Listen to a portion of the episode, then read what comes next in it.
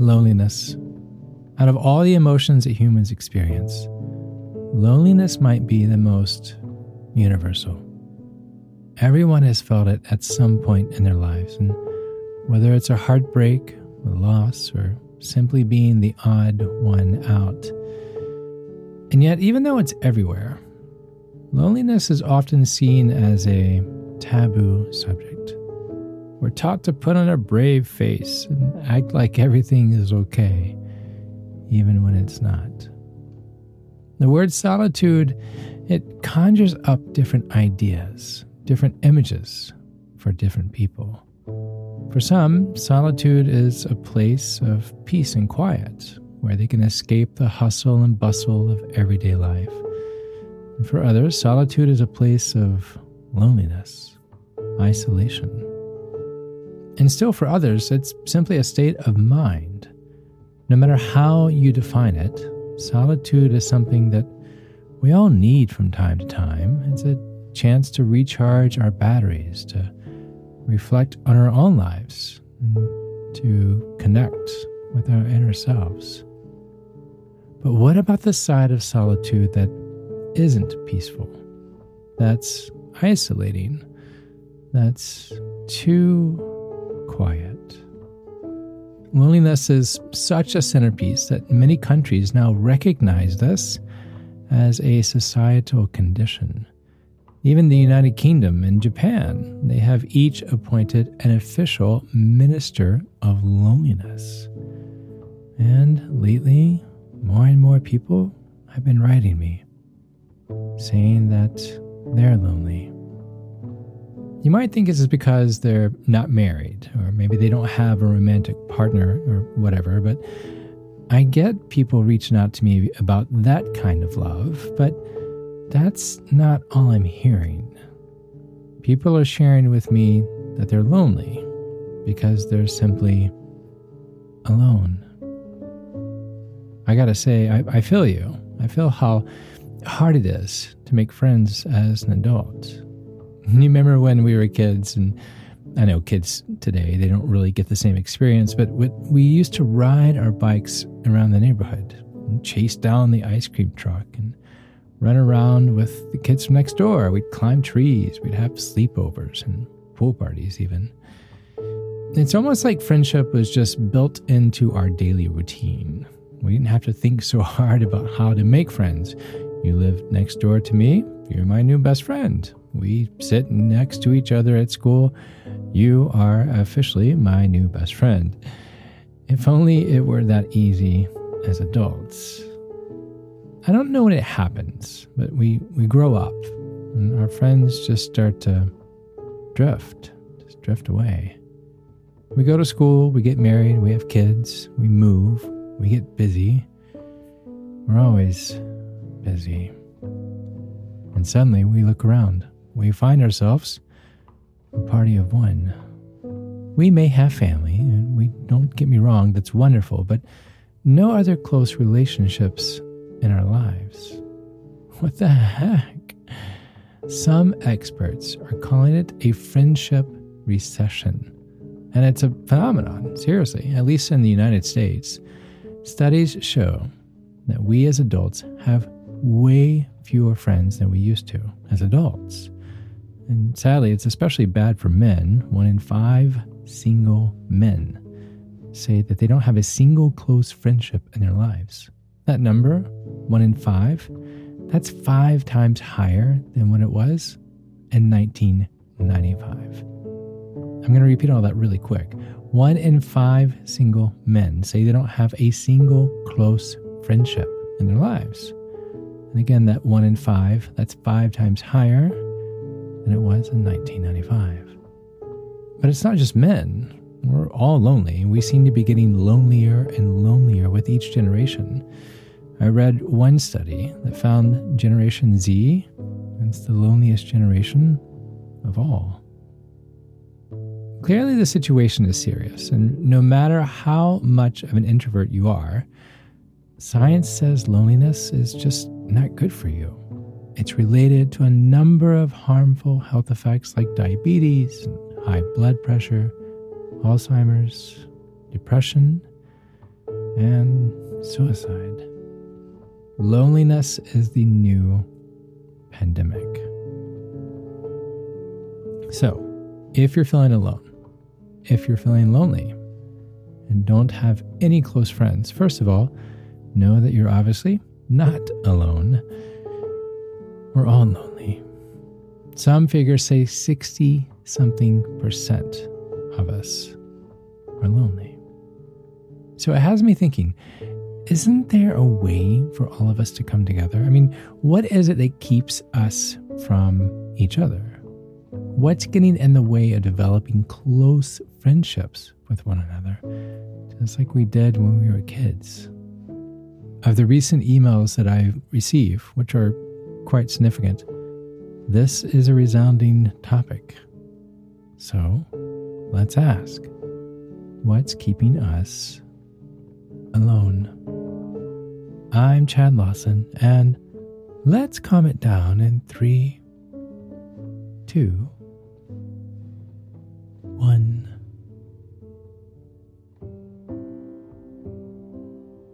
First of all, let's differentiate between lonely and alone.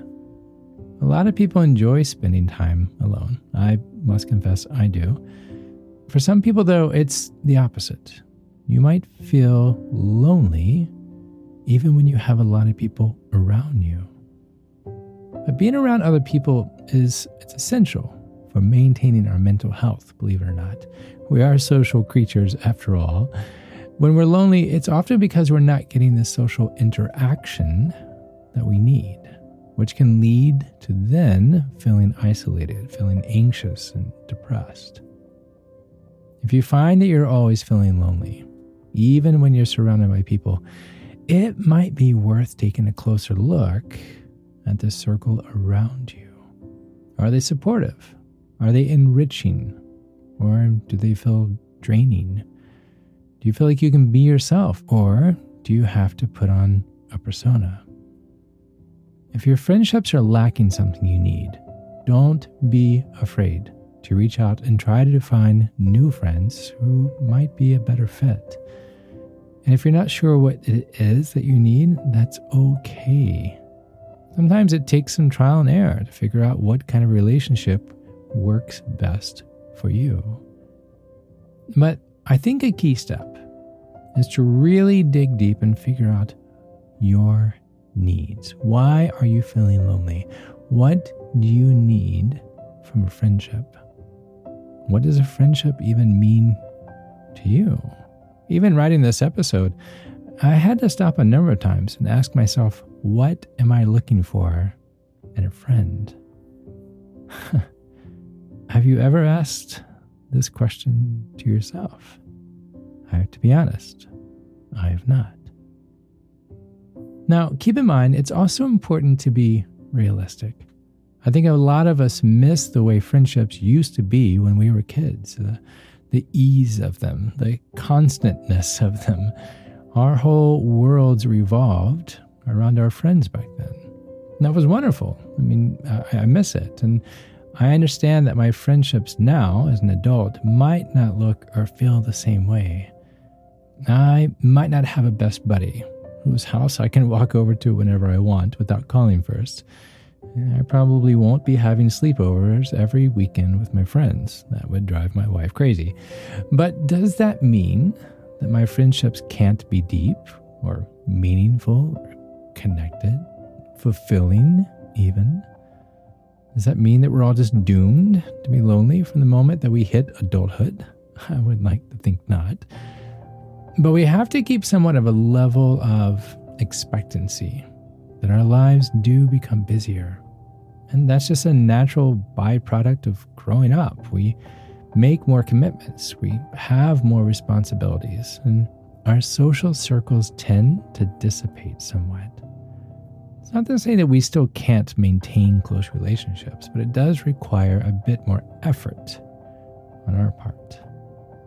But the key is to be intentional about the relationships in your life. So, with the friends that you do have, make time for them, proper time for them. Put the phone away. And even if it's just for a quick coffee, make time for them. Check in with them regularly. But if your list is short or non existent, even, guess what? That's amazing. Yes, you heard me correctly. Think of a no friend list as an opportunity to build the kind of friendships you really want. You have a blank canvas to work with.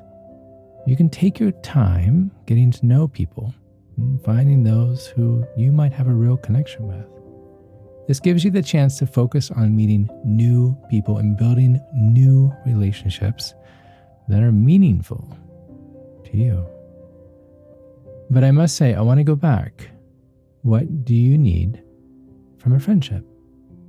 What does a friendship mean to you? What are you looking for in a friendship? But where, Chad, where do I find such connection, you ask?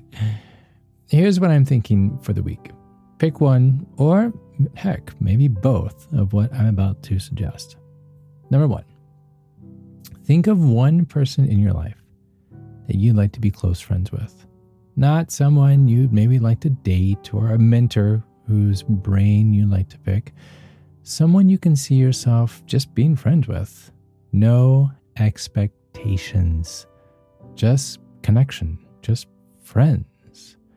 Most of us have these people in our lives. We just haven't really paid attention to it. We have these acquaintances, your kids' friend's parents, or someone you only occasionally see at work, or maybe at church, or the same person behind the checkout counter every single time you go through.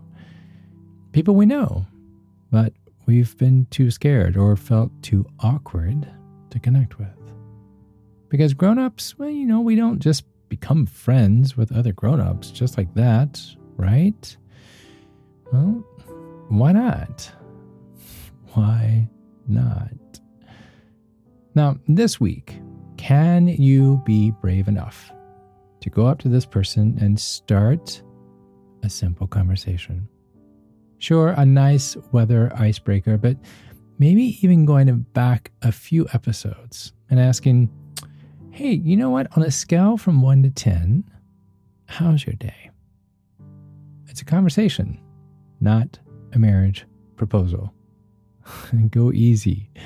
I know, I know. It can be awkward. I get it. We don't talk to strangers in this day and age. And some ways, starting or having a friendship can be scarier than asking someone to marry you. But I'm not telling you to go up to a total stranger you've never met before. Start with someone who is already in your circle, someone you know, but you don't know deeply. Remember, 60% of us admit to being lonely. That means that the odds are in your favor that the other person is looking for a friend too. And maybe the other person gets weirded out. Maybe they're like, ah, what, what is this? That's the worst that can happen. Even if they diss you for a lunch date, you still get to have lunch. Bring a book, order desserts, sit for that second cup of coffee, and then try again. Remember the other lesson from a few episodes ago? Aim for failure. Put it out there. It's time for us to take action to beat this friendship recession. One person. Start with just one person. Look, it's scary. I feel you. I, I, do. I really do. If you don't know what to say, here, you can borrow my words grab a pencil and a piece of paper, write this down. You could say, Hey, so this is really awkward because we only see each other eh, every now and then at the coffee shop or wherever. But maybe we can hang out and get our dogs together sometime. Maybe we can go play tennis or whatever sometime. Okay, I know it's kind of corny. I, I get it. And I cringed while even saying it myself. But you know what? So what? So what? I mean, what if, what if that person that you're speaking with, what if that person has been internally begging for someone to even just say hi to them, much less ask them how their day was and would they like a coffee and maybe, maybe even a chocolate chip cookie. I mean, the thing is, we never know what someone else is going through. They could be having the worst day ever, and your act of kindness could be just the thing they need to turn their day around. And suddenly, suddenly, two people have a new friend. Don't be afraid to strike up a conversation with someone. It's a conversation, not a marriage proposal. And secondly, what is something you love to do? Because more than likely, there's someone else in your town that loves it just as much. One of the best ways to meet others with similar interest and is a great way to give back to your community and make a difference in the lives of others. You know the word volunteer. But with so many different organizations and causes to choose from, Chad, it can be so hard to know where to start. That's okay, because luckily, there are a number of online resources that can help you find the right fit. Websites like volunteermatch.org. Again, that's volunteermatch, all one word, .org, and justserve.org. Again, justserve.org. These two websites alone, they list opportunities in your area. You can search by location, by keywords, by type of work, whatever you're looking to do. Whether you're wanting to tutor elementary school students or help with um, Habitat for Humanity, there is probably a perfect opportunity for you. And guess what? You might just find yourself making a lasting difference not only in the world, but in your neighborhood too. The thought of being totally isolated from the rest of the world, it is overwhelming. But being alone doesn't mean being lonely.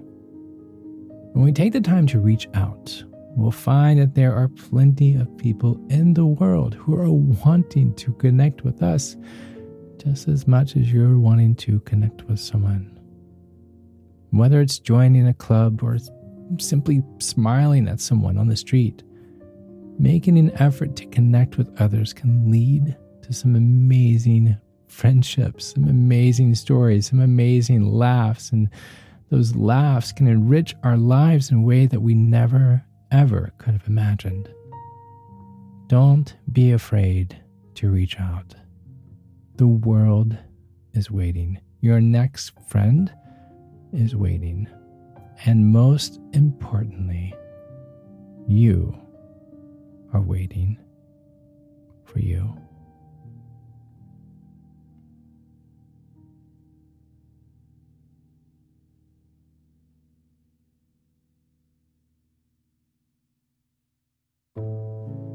To find more episodes of Calm It Down, hear the musical playlist from today's episode, or simply wanting to know where to send chocolate chip cookies, visit calmitdownpodcast.com. You're not alone. You are not alone. This podcast was written and produced by yours truly, Chad Lawson, composer, pianist, and nationally recognized Sweet Tooth. And now, something my attorney wants me to say. The views, expressions, and techniques in this episode are of my personal opinion and is not intended to, nor should they serve as a substitute for medical advice or diagnosis rendered to you by your individual doctor or other healthcare provider.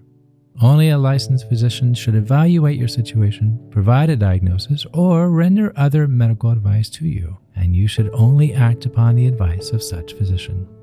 Now, what I'd like to say I am an extreme empath by nature but my profession is that of a composer and pianist, not a licensed therapist or physician.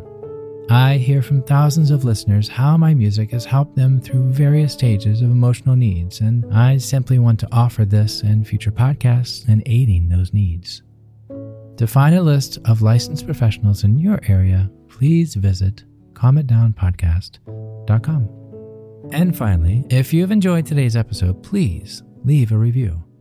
While it takes less than 60 seconds to do, its impact will last for years to come as every little bit helps in growing the awareness and the importance of emotional health.